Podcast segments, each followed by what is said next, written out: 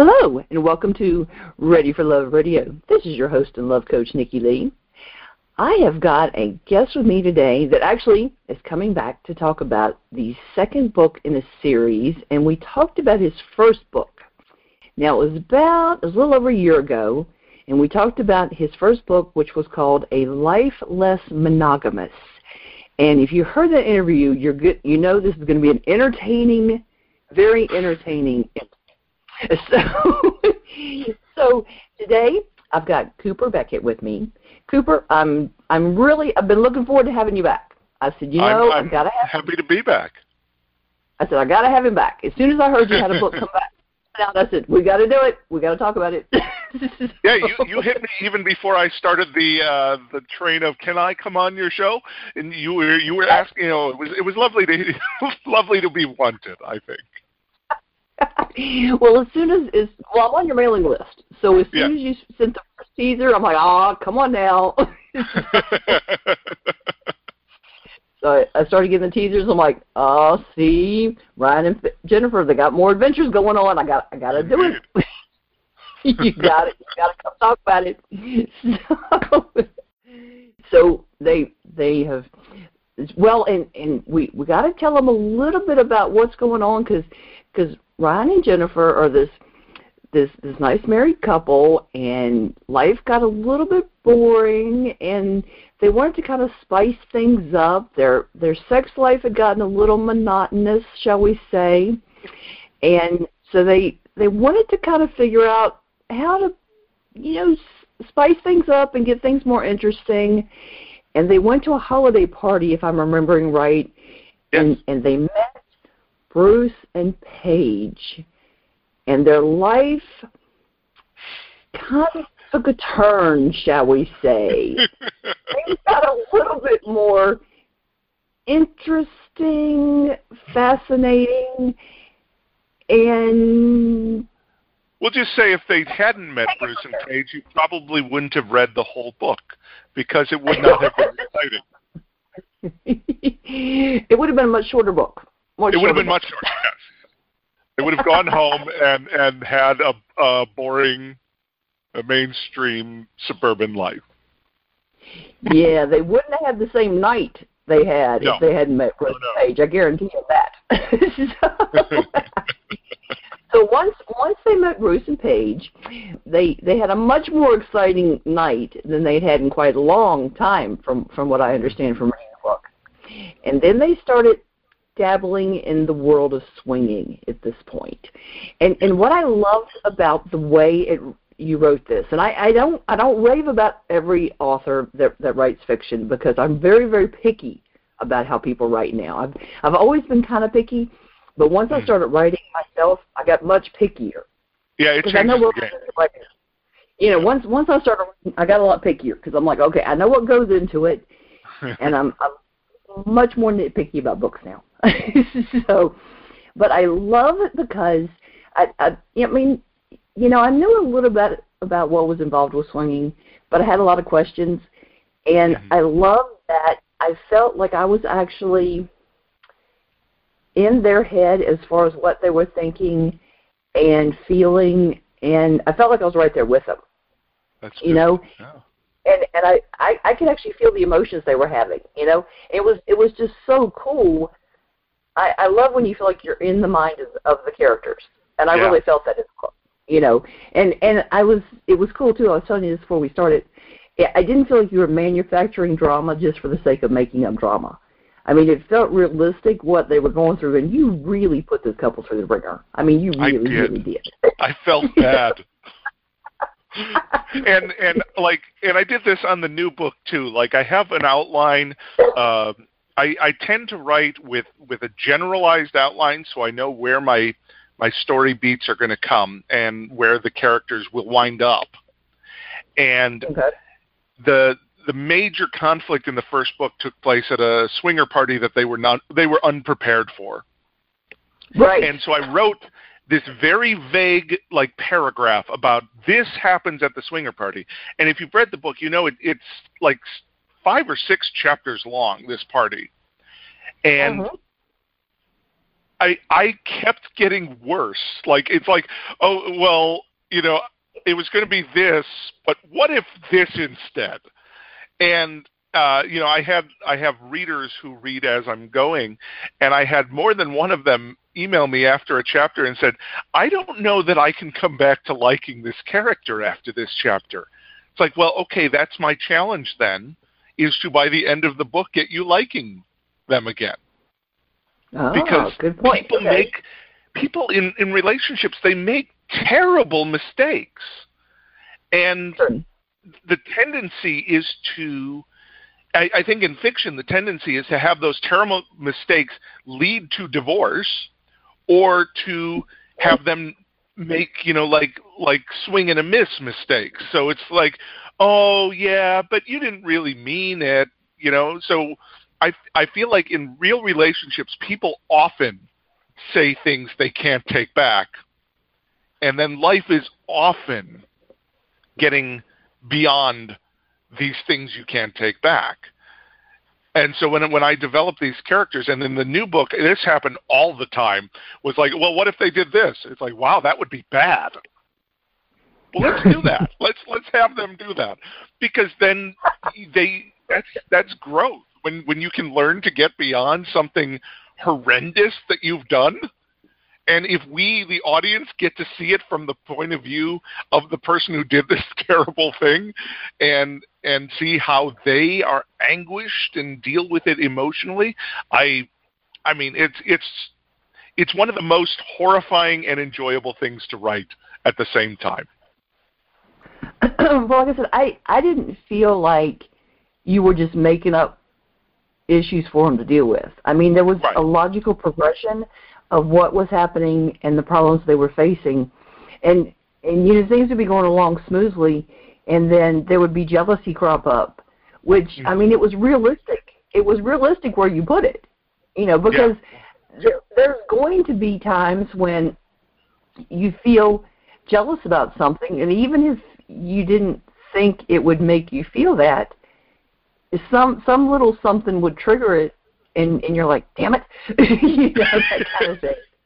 You know, Well, you're so also often going along, and everything's great, and then just Right. suddenly the bottom drops out, and Right. then you have to recover from that, and that that's what's great about it is it's real, but it's also incredibly compelling to read. Right. Well, and it's very compelling to write a lot of times too. I mean, how Yeah. often do you write a story and you get so involved? There, there's been times when I'm writing a story and I get so involved and it's just flowing so great, and and I'll even send it off, you know, to to a publisher or editor or whatever, and it comes back and I'm reading the galleys and I'll actually not remember writing it. Oh yeah, I I am the same way. you know, and I read the galleys. I'm like, damn, that's good. wait, wait a minute. Who wrote that? I wrote that. Exactly. Exactly. I'm like, man, I'm better than I thought I was. Yeah, I've, I've had people quoting me on on quoting from the books online, and it's just like, wow, that sounds great. Wait a minute. So so I that's in my book. Are you sure? Well, I mean, Can you point out where? Because I don't remember writing that. But damn. I love when that happens. I was like, what are you, what are you doing with my characters? Oh, I did that. Okay, good. yeah, you have you found. I I think it's when you find that river, you find the flow, and then Yeah. you're almost a passenger. You know, I was talking about that. I I did. So this is the beginning of my my interview book tour here, and I just did one yesterday where I found that it, this book more than the last one even, the characters showed me where they were going. You know, it like I changed my outline so much from the beginning to the end because I I was discovering the characters as I went and they were telling me what they would do in the situation. And I've I've never I'd never quite believed that that was a thing that happened. You know you hear writers talk about that. But then when Right. you find the vein and it's just like oh well they wouldn't behave this way which is how I planned it. They would behave this way. It's because they're not me they're right. they're themselves, you know. And I was writing how I would handle it. That's it. Yeah. Yeah, I know. Pe- people that don't write don't believe it, but I mean, you get to the point where it, it's like the. It, I mean, it it's not really that the characters have taken over, but I mean, it it, it, But it it's, feels it's hard to explain to somebody that doesn't do it. Yeah, but it, it does. It feels like the characters have taken over the story, you know. But yeah, it's uh, it, it's awesome when that happens. I, I It is. It, it's it's part of the joy of writing fiction. You know, when you Yeah. feel when you actually feel your story come to life in your head, it's just it's awesome. Yeah. It is. And I love it. Yeah, I miss it. I haven't I haven't written any of my fiction in ages, and I I miss it. But it's uh it's awesome. But you know it's it's great. So the in in the first book, your your characters are involved in threesomes, foursomes, swinging, sex parties, and then they're overcome with all these all these various forms of jealousy that they didn't anticipate. And Yes. and the reader the reader gets to experience all of these things happening. And like I said, it's it's not you don't you don't force any of it. I mean, it it feels very natural the way it's taking place. The and the characters are very overwhelmed when they should be. They're very as they should be. Yeah. Yeah. Well, like I mean, they're they're flipping their lives upside down, literally in some cases. You know, so I had to, had to throw that out there for you. Um, so so they've they've kind of they've kind of settled into this now. You know, they've they've decided that they're they're they're going to go on with this, and, and like I said, they've they've made all kinds of decisions by the end of the book. Okay, so yes. now now we go on to book two. Okay, and, and let me tell tell the listeners, I would highly recommend that you read the first book just so you understand the characters, you understand what got them to this point. But you don't have to read both books. I mean, I'm I'm very glad I read the first one before starting the second one, but you don't have to. They both stand on their own. And like I said, we we've told you a whole lot about the first one. So now the second book is approaching swingularity. I love that. I love that you make up these words. I really do, Cooper.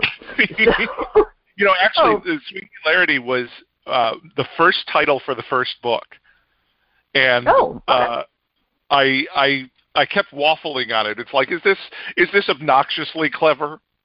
And I think it is a little obnoxiously clever, but um, well, but after the first book, and I, and I went with a simple title, and then I thought, if this is really about people coming together, and about everybody changing and growing and learning, and then okay, so I think I think this title is actually appropriate this time. I don't think I was ready to use approaching the swingularity in the first book.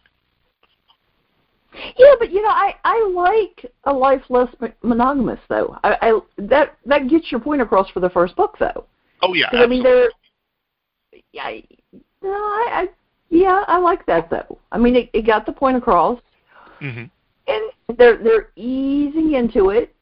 So yeah, I, I no, I think you did good. I think you did good. Yeah, good. Thank you, thank you. Just my just my opinion.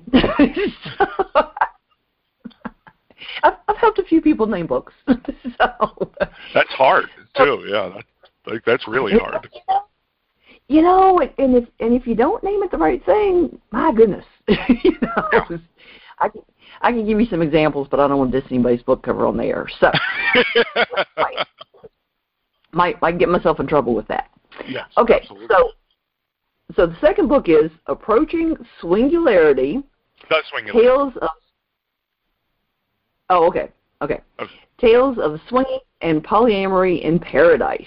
I mean, come on, people. so, okay. So, so, would you like to boil that down and, and tell us what the second book is about? Sure, yeah. Uh, so, as I was writing the first book, I was coming up with all these different aspects of non monogamy, both swinging and polyamory, that I wanted to address. Different types of relationships, different ways people deal with jealousy and, and with conflict, and, and different ways people explore their sexuality. And a lot of it was things that I thought I could include in the first one, but really it felt like it would overwhelm a simple story. Because a life less Right. monogamous is very much a story about this couple beginning their exploration and what happens on that way you know? And so in this one i knew from the beginning that i wanted to tell more stories and i wanted to get more into Bruce and Paige, who are our perfect swingers from the first book, and I wanted to show that when you see someone and you idolize them, they appear to be perfect. But if you lived in their life, you would get to see what they actually are, you know, and flawed human beings like everybody else. Right. And so immediately I wanted to have a major like relationship breaking conflict for them.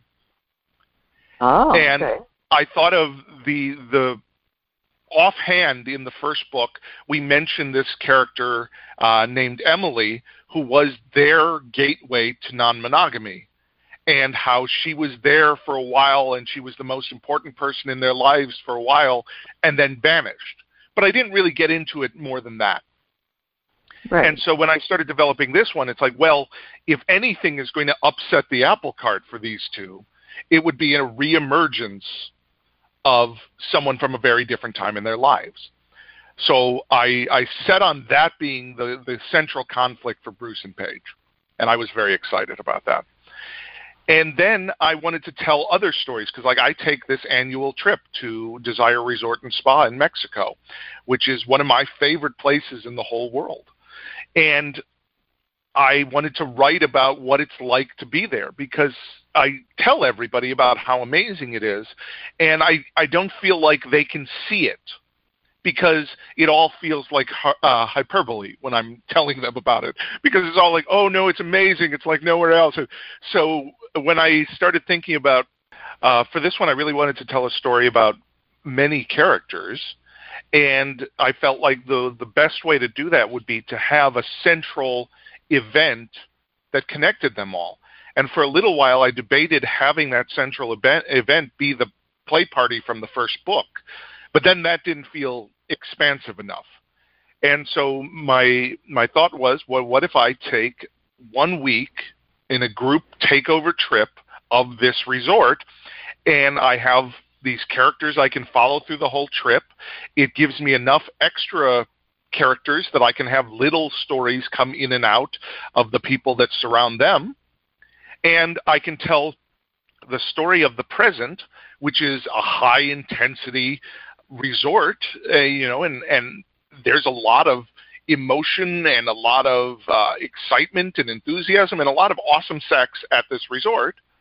But then I yes. can also take the opportunity to slide back into the backstories for each of these point of view characters that I'm uh, bringing on board.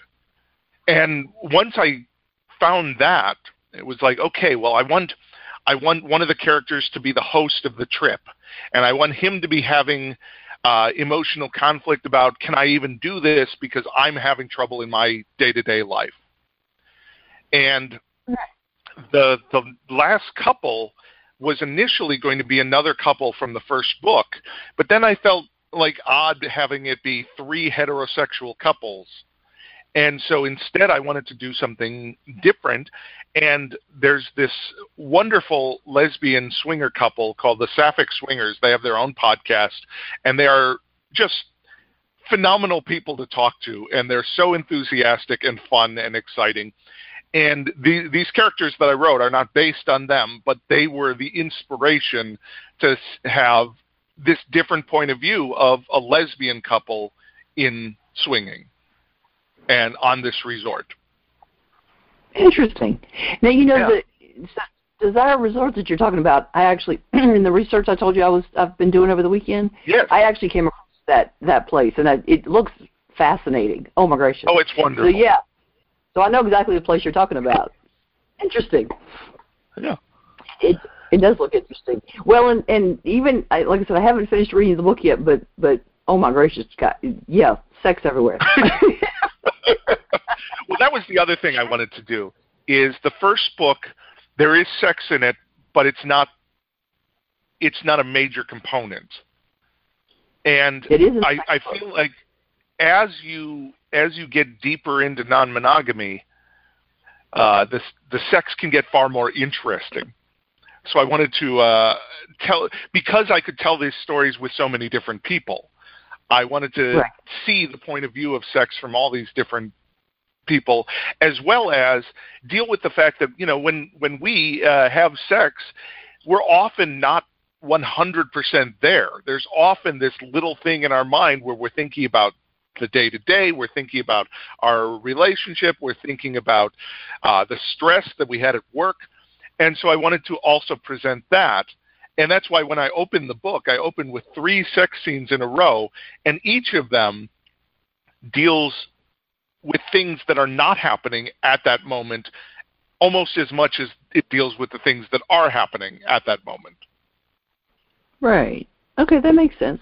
Well, and in the first book too, though, you you were dealing with so much of the emotions and the thought processes they were going through. That I mean, that mm-hmm. that was, but that was so important to the story. I mean, you you yeah, needed absolutely. that. I mean, you needed the sex scenes too because mm-hmm. you know you, you know you did. you know? I, I agree. I mean, uh, yeah, well, and, and Malcolm, I mean, he just grabs your attention and doesn't let go in in the second one. But uh, I'm just I'm just putting it out there. you know? Interesting. Okay. Huh. Makes good sense. Well, and and at, at you know at, at resort, it actually actually I believe you call it Aphrodite's in in the book. Yes, I do. Yeah, and and there's I believe like 110 or 111 couples there. Mm-hmm. So yeah, lots lots of possibilities with all those lots people there. so, and and whatever anybody's conjuring up in your minds, I, I'm thinking Nolan Cooper, double or triple that, and you're you're probably you've got the number five. just a guess. Just a guess. so, I think so. Okay, so so but now we're not saying that the whole book is a sex scene, okay? No. So in addition to that, so you you've got the the sexy vacations and the resorts. Mm-hmm. So, but you're also dealing with a lot of relationship drama going on. I would yeah. think with all of these people and the the different um, the different options. I mean, you, you you're still going to have some of the emotions and the emotions, feelings, and, and all this drama going on too. Because I mean, even even when you have the established um, non-monogamy with all these people, you're still going to have little things flare up from time to time, aren't you? Oh yeah, absolutely. I mean, that, it's yeah. not a it's not a fix by any means, and uh, it's it's always interesting to see how people adapt to non-monogamy and how people lean into the curves, you know, because there there are curveballs everywhere. And I, I actually um, I have had this conversation with a few friends recently. Is that non-monogamy is incredibly complicated, and yes. it's it's like if you take general relationship problems and then multiply them exponentially because now you've added other people to it. So if you're having relationship problems with one other person, but then you add an additional person into it, it's it's not a it's not a plus one it's a multiply uh, situation so the the interpersonal dynamics are what what is probably the most fascinating part of of writing about non-monogamy to me because you really get to see how people deal with conflict and how people can can swing with the swing with can swing with the curveballs that are being thrown at them because it's often unexpected and often comes from um, from directions that you don't think it will. Right. And so with with this, every couple had their central conflict but then individuals had their own uh, emotional conflict and sometimes external, sometimes internal.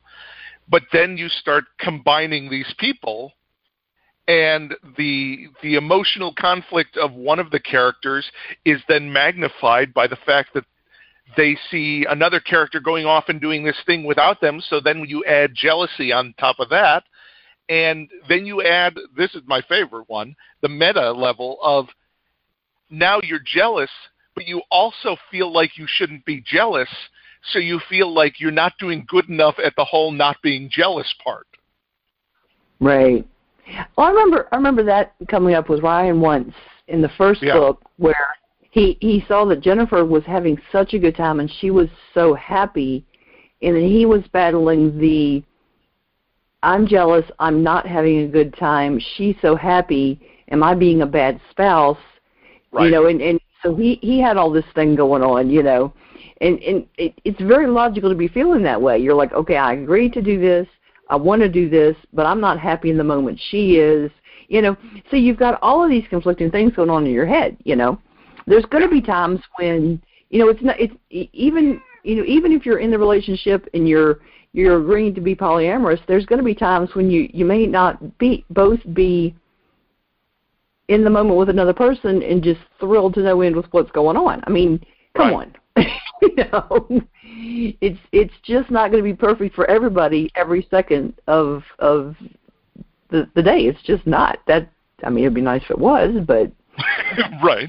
But it, it's it's about finding your equilibrium, finding your ability to roll with certain punches and um and it, it does change us because you really start to realize how um, how to approach conflict then. Like the more you communicate the more you learn to communicate. You know the more Right. you uh, the more you d- you work with conflict you develop better skills to work with conflict. So the nice thing about doing non-monogamy is it it gives you new skills on how to deal with conflict but then it also uh, lovingly throws you new types of conflict that you have no idea how to deal with. So it, it's a cycle and it's a continual thing, and and that's it, it's one of the reasons it's very exciting, and it's also one of the reasons that it I feel being non-monogamous has made me a better person for reasons that have nothing to do with sex. Uh, it has made me a better person because it has taught me how to uh, deal with life better. well, that's interesting. Yeah. That's uh, can you can you explain that better? Or, Sure, or yeah. more in depth? Well, because what is, what is probably the most important thing uh, to be able to do is uh, the important things are conflict resolution, and that conflict can look like anything. It can be relationship, it can be business, it can be interpersonal, and also communicating your needs and wants because you have to be able to do that in non-monogamy. You just have to. And so, if you learn to do that in these intensely vulnerable situations, like telling someone what you want when you've just met them is incredibly vulnerable. But once you've learned to do that, it, it gets easier and easier. It's never easy, but it gets easier. And then if you're in a work situation and you need to ask for what you want, we often don't ask at work that, you know, if we need a raise, we're afraid to ask because we're afraid of a no. So learning how to be less afraid of no's is also incredibly valuable. And that is something that non monogamy teaches us. Oh, I like that. Okay. Well, wouldn't it also be very critical to know and understand ourselves on a deeper level than a lot of people probably do? Oh, absolutely. I mean, and I I can back that up completely. Like I didn't know myself enough before, and it's because I didn't explore. You know, because when Right. when you become an adult, so often you stop exploring because you feel like this is who I am, and this is who I will continue to be, and there's nothing wrong with that. But if you stop exploring and you stop learning, then you're never going to experience the joy of discovering something new about yourself, which is one of the greatest joys in life, I think. Oh, yeah, I can't imagine not discovering new things about myself. Oh my gracious. Yeah. I would hate that. At, at that Well, point, it- you may as well just, you know, stop living because you're not living anymore. You're existing at that point. And and I want to be clear. I'm not saying that non-monogamy is the key to living. I'm saying living may lead you to non-monogamy, but it also may lead you to a thousand other things. You may discover that what you really need in life is to travel, and you may then have to learn how to manipulate your life to make that a possibility. But you will never do that if you assume that who you are today is who you'll be tomorrow and the rest of your life. We all need to recognize who we can be and leave that spot open for us to discover who we can be. Well, that's that's like one of the things I've said because I've had people ask me why I cover so many things on the show, and and I've had a couple of people specifically say there's so many things you've covered on the show lately that I'm just not interested in. Okay. Sure. And I'm like, well, that's fine. I said, but the thing is, what I do is I cover a wide range of, of topics, and it may be things that are never going to apply to your life personally. That's fine. Right. But you're learning about new things and new people. And Yeah. even if it never applies to your life in any way, you're being empowered with new information. Okay? It's incredibly So- valuable at that point. Yes, and like I said, that way, you know, you're you're learning about new people, new cultures, new new information, and that's empowering you. And then if you ever do run into people that live their lives in this sort of way, you're going to understand them on a deeper level, which is Yes. fantastic. So it just it's all empowering. Whether you ever use the information personally or not in Right. your own life, that, that doesn't matter.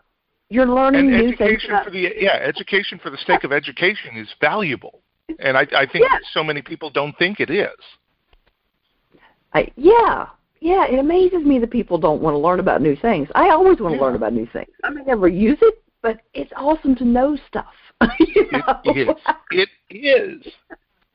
And I mean that's Right. how I discovered all of this. It was it was stepping way outside my comfort zone and trying something that I never thought I'd do and liking it. And that's how we learn. That's how we become better people. That's how we become more fulfilled in life.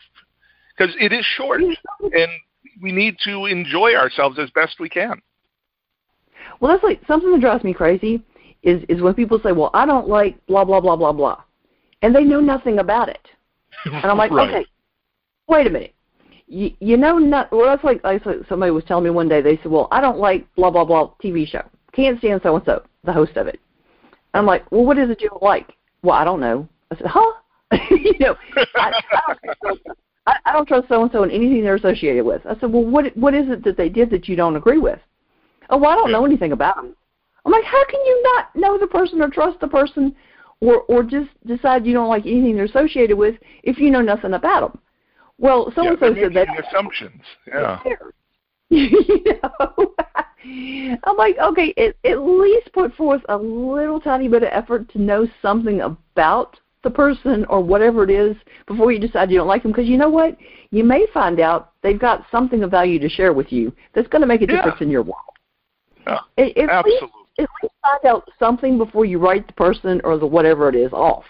Like, uh, wow. Well, it's people don't want to do emotional labor, and Yeah. learning about yourself, and uh, bec- because it can be scary, and because you can learn things that you don't particularly like about yourself, but that's how you grow because you learn things you don't like, and then you can you can change those things. Uh, but it it is a tremendous amount of emotional labor to be able to figure these things out. Uh, yeah, absolutely. Well, that's it. You know, there there may be things about yourself you don't like, but until you acknowledge them, you can't change them and make a difference. So, Absolutely. but yeah, well, there's there's been a, there's been so many things that I've learned about since I've been doing the show, and so many things that I haven't actually thought about that have happened in my life over the last 50 years that ha- have hit me. No joke, completely out of the blue because of a comment a guest made that have actually Mhm. made a difference and let me deal with something that's been buried for decades. You know, Wow. and and if it hadn't been a random comment that person made that just helped something click in my mind, I could never have dealt with it and gotten rid of it and gotten past it. You know, right. I- it, it's amazing the things that have come up like that just just from doing the interviews on the show. So I, I mean, I, I Absolutely. tell people, I said no joke, and I and I I just redid the about page on on my my website for the show the other day. I finally wrote it. Mhm. I've been wanting to. do it since I first did the site, and I put on there, and I said I said no kidding. If if the listeners have gotten ten percent as much out of the show as I have, I'm thrilled. Yeah. Because it just there, there's a wealth of information that's been shared in the last hundred and I think this is the 139th show now. But yet, knowledge is power, and I've, I'm sharing as much and as wide a range of topics as I could possibly come up with that I think relate to to people's lives and relationships and intimacy and sex. So, but and I'll tell you what I'm going to do too on the on this link to this show and the replay. Um, back about a month ago, um, I did a show with Wendy Newman, hmm and uh, she put together a really neat little list for me about the different types of uh, non-monogamous relationships.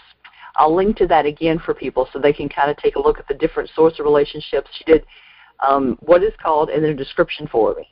Really cool reference for people Very cool. to understand Yeah. about polyamory and open relationships and swinging and all that. Really neat little list, Nice. which I'm going to use repeatedly, I'm sure. but it was kind of kind of nice to have a cheat sheet for the listeners. so Which is always necessary, I feel like. Yeah. yeah, it gets a little confusing to to get them all straight. I finally got them all straight that night. That I finally we did that interview and I finally have them all straight in my head from once. So, but so what what were the challenges you faced with with taking your because you you kind of you had two main point of view characters in the first book with um, Mhm. Ryan and Jennifer. So, uh, are you really using seven main characters to tell the story in the second book? Yeah, yeah. Um, the the characters from the first book are definitely more weighted in terms of the amount of uh, page time they get, but I wanted to, and, and I wanted to be able to really observe the same events too from different points of view, because everybody reacts differently to things, and that's that's that's the cornerstone of empathy is seeing how other people feel about it so Right. when we're able to see that this thing that happened uh, that you feel like is is incredibly negative that this other person did but we see it from their point of view we totally empathize and understand with how they did it why they did it yeah, and i really liked Right. that approach for, uh, to the story Well, and with this too, you you've got different sets of characters that are coming at the same sorts of situations with varying degrees of experience and backgrounds, which are Yeah. definitely going to give you different perspectives. So that's Absolutely. awesome. Very cool. Like I said, I I can only, I, I haven't finished the book, but I can only imagine what what's coming. So I would think that I, I know in the the first the first interview we talked about how people have got to give themselves permission to screw up when when they first to to start into any kind of non monogamous situation. And you know, I, I think that kind of bears repeating in in the perspective as far as any kind of situation like this. No matter how much you talk ahead of time, and you've got to keep the lines of communication between the partners open because you're you're going to have to work through it, and you got to talk about it, and you got to be honest with each other about it. But eh, what are some tips as far as understanding? No matter how much you talk, you're going to screw up somehow. So how Yeah. how can people how can people talk through that and and work with it so as not to screw it up to the point of like to to to the point of no return? Maybe that's what I'm trying to say. Well, I think uh, the the most important thing is is learning to forgive and and learning that most of the mistakes people make are not malicious, and so Oh, good point. if we treat them as malicious, then we're not going to be able to forgive and we're not going to be able to get past things. You know, like I and and I'm not perfect. My relationship is not perfect. I have conflict with my partner, and one of the things we work on is trying to see where each other is coming from and the reason we did things. Um, so the the other most important thing I I try to stick with is that you should default to treating everybody better than you want to be treated. And this is especially true with your partner. Because if if you would like for your partner to be gung ho and excited every time you go out on a date, but that's not your partner, you should absolutely be more gung ho and more excited every time your partner goes out on a date. You should be willing to suggest that they have some time with their with their playmates or their external relationships. You should go above and beyond. And that's how you demonstrate how you would like to be treated. And it's not just about doing it for yourself, it's about doing it for your partner. If you want something in life, you damn sure should be willing to give that to your partner. Right. So exactly. you know, it, it's not it's not ever uh well, I'll do this so I can get this. It's you'll do this because that's how people should be treated. And that's especially how you this person you're spending your life with or these people you're spending your life with deserve to be treated. And I've found that the more you do that, the more it comes around. So that's not the reason to do it, but it's a benefit of doing it. Oh, I like that. I like that. Okay. Okay, that that makes good sense. Yeah. Okay. So, are there are there specific red flags to somebody that it's just not working and maybe their partner's not in it for the right reasons. Because I can see oh, yeah. that, uh, that a partner could easily suggest it for the wrong reasons. And we all know right. people like that. Right, right. Well, it's it, you have to want to do this to do yes. it successfully. Yeah. And it's very important uh, like if you really want this and really you you can say you need this you know because it's possible you do need this and if your partner pretends to want it or if your partner uh, is going along because they want you to be happy it will cause conflict down the road and so the most um, the best thing you can do is encourage conversation and communication early and often. If you're feeling something, you should feel comfortable saying it. You should feel comfortable saying, you know what, this type of thing is not working for me. What if we can do this? And if you're the one that's feeling that, if you're feeling like you're doing something that you don't really want to be doing, there are a few decisions you need to make if because it is possible your partner is not going to be okay with turning back. Like I could not go back to monogamy.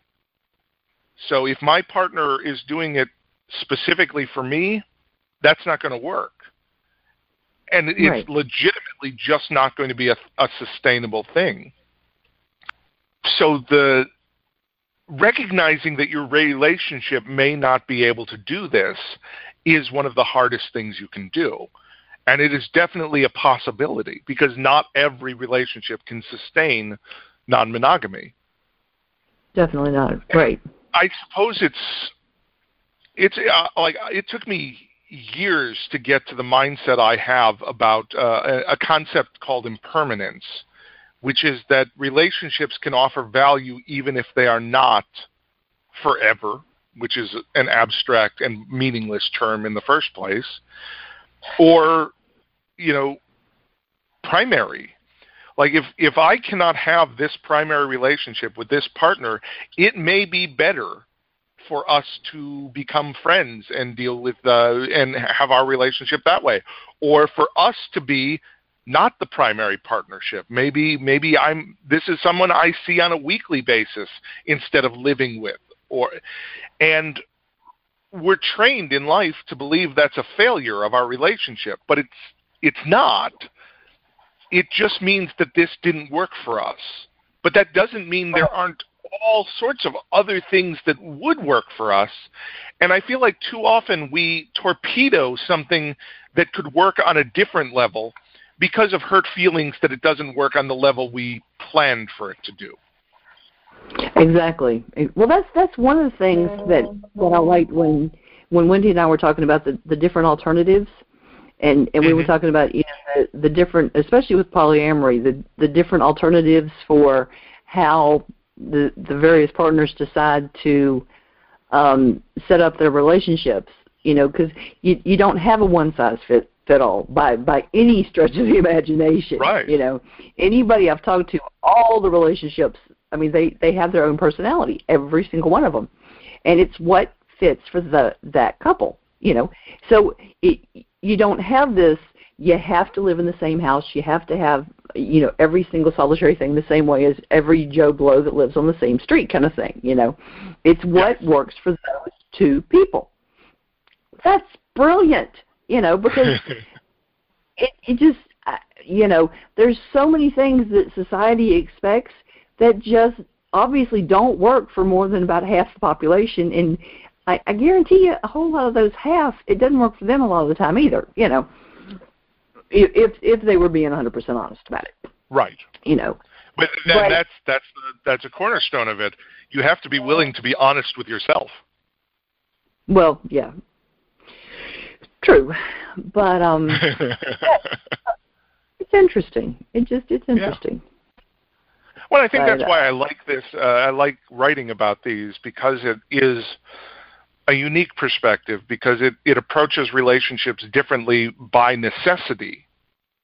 And mm-hmm. once you're approaching relationships differently than you were before, it requires different things that you should have had before, but we don't because we can coast in monogamy. And not everybody's coasting, obviously, but we can in a way we can't in non monogamy. True. True. Hmm. That that is an interesting perspective. I like that. Yeah.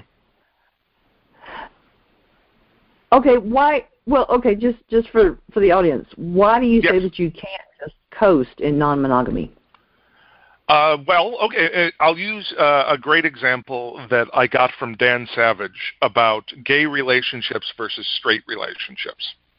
Uh, okay. Straight relationships, you assume that when you decide to have sex, there will probably be some oral. There will be penetration. It'll be the guy penetrating the woman, and then that's that's what sex looks like. In uh, especially the gay male relationship, there's a whole host of conversations you have to have. Who is who is the top? Who is the bottom? Who does penetrating? Who does not? What's off limits and what isn't? And it's because there isn't an easily defined style of what a gay sexual encounter looks like, it requires conversation. So in non monogamy, a monogamous relationship is a couple dates for a while, then they get engaged, then they get married, then they probably have children, and that's what life looks like.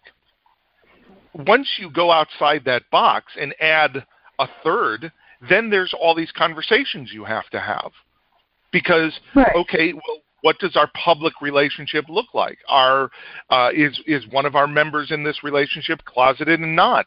Can we bring you home to meet our parents? Do we want to do that? And these are all things that are rote in a monogamous relationship. At some point, you will meet your partner's parents. At some point, you will go to Christmas dinner. You know, but that's not the case in non-monogamy, especially in swinging, because you're you're developing a very different style of relationship with people. And because you're not in an expected style, everyone asks the question, what would you like this relationship, this interaction to look like? And if people in monogamy did that, I think they'd be a lot happier because it doesn't yeah. assume things. Instead, it, it it puts everybody on the same foundation of we get to determine together what this looks like. Right. And I think that's right. so important. That was that was one of the things Wendy and I were talking about about how you know there, there's a lot of things that are just assumed in relationships, and Mhm. when you're in an open relationship or a polyamorous relationship, you have to lay it out. You got to be clear about things. You know, Yeah. you, yeah, uh, you don't necessarily want a whole lot of rules, but that kind of defeats Right. the whole purpose. You know, Right. 'cause, I mean, if you're going to do that, just be monogamous and be done with it. But you know, you, there's certain things that you have to kind of lay out and make clear that you both kind of understand where you where you stand on things. And we we were joking too about how you know well we we were joking because she literally came out on my show to people that she is in an open relationship. Oh, we were wow. joking about how a lot of people actually don't know that they have friends that are polyamorous, and they may never know. You know, They may not. And, and that's fine. They don't need to know. you know? Right. if they need to know, they'll be told. If not, they won't. You know, it's it's interesting. It's just it's it's it's interesting that there are so many options. Uh, well, it, it, every person's different. What each person needs just is not cookie cutter. I'm sorry, it's just not. So, Right. But that's why I like to share all this information and empower people so they can use what works in their life. So, and so that if they do meet people or do find out that people they know are living their life in a different way, they'll have information to better understand instead of making judgments and not know what they're talking about. Absolutely. They shouldn't be making judgments anyway. But well, no. How about come to conclusions without knowing what they're talking about? How about that? Better. I like that. Too too many people making judgments without having a clue. So yes, absolutely. interesting. So is is Swingularity out now, or is I I actually I, I was thinking it was, but it's not out yet, is it? It comes out on April 18th of 2017. Okay, all right. So it is almost out, but not quite Very soon. Very soon. I'm I'm putting finishing touches on it as we speak. I'm going to go right back to it when we're done talking here. You know, been there, done that. yes. you know, Yeah. galleys, galleys are just that part where you just you're so close. You're just you know you're I so know. close. so It it feels like uh like and and it's like I I I have never obviously been pregnant, but it feels like the way people describe that to me. Like you're you're waiting and waiting and waiting and waiting and waiting and just like okay, I just want to be done with this and have it out. Just done. yeah yeah yeah i i don't have i don't have kids but i i have i have birthed thirty three books so daggone it So you know. and you know a lot of those books came out in less than thir- in less than nine months so Yeah. Uh, yeah i don't know i'm i'm pretty proud of those books So, not comparing babies to books i swear i i, I do don't anybody send me hate mail oh yeah, yeah, right. Some people get, get upset about that. All right, like I said, not not saying anybody has to live their life any different way. We're just we're just educating people. And like I said, it's, if you've ever been curious, people, I'm not kidding. If you've ever been curious about swinging and open lifestyles, honestly, I have.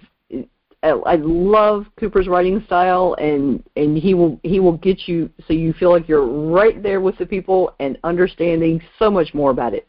I, I joked because I, I uh, my review right before we got on here to do this, and and I was I put in a review.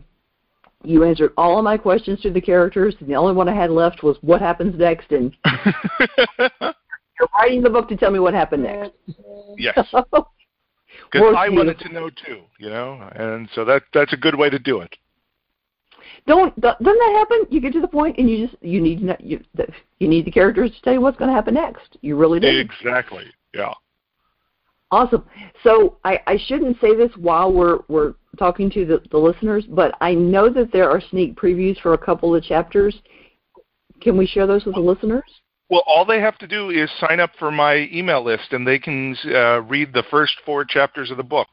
It's um, coopersbeckett.com slash list, and they'll they'll get it sent to them, and can read it, and uh, uh, they they can also read other things because they get erotica and um, how to swing articles and stuff like that on my mailing list. I, I'm on his mailing list. Y'all should sign up. well, if You've if you and know. if if you enjoy that sort of thing and you you get advanced information, all kinds of fun stuff. Of course, you listen to my show, so you enjoy some of it. okay, so if you go to uh, www.readyforloveradio.com slash swingularity, which is S W I N G U L A R I T Y. You will see information about Cooper and about the book, and you will find the replay of today's show. And you will also find the link to the website to sign up for his mailing list, and you can get the previews. And I'm telling y'all, you're going to love the first few chapters. I can't but wait in, to hear what people think. Yeah. Yeah. So you will enjoy it, folks. So Cooper, I'm glad you came back. And and will there be a third? Will there be another book? Well, to to continue my habit of announcing things before I've really thought them through, yes, there will be another book in this series. Right now, okay. it is called Polywogs and is about polyamory. Uh, it will be much shorter than approaching the swingularity. I want to go back to a simpler story after uh, the the massive one that was the middle book here. Okay. You know, I've I've heard polywogs, but never in that context. So okay. well, you know, it's like ba- baby frogs, baby polyamorous people. Yeah, I get it. okay, all right. I said never, never in that context, but that's that's good. I'm okay. We'll work with that. mm-hmm. Okay, listeners, I'll see you next time on Ready for Love Radio.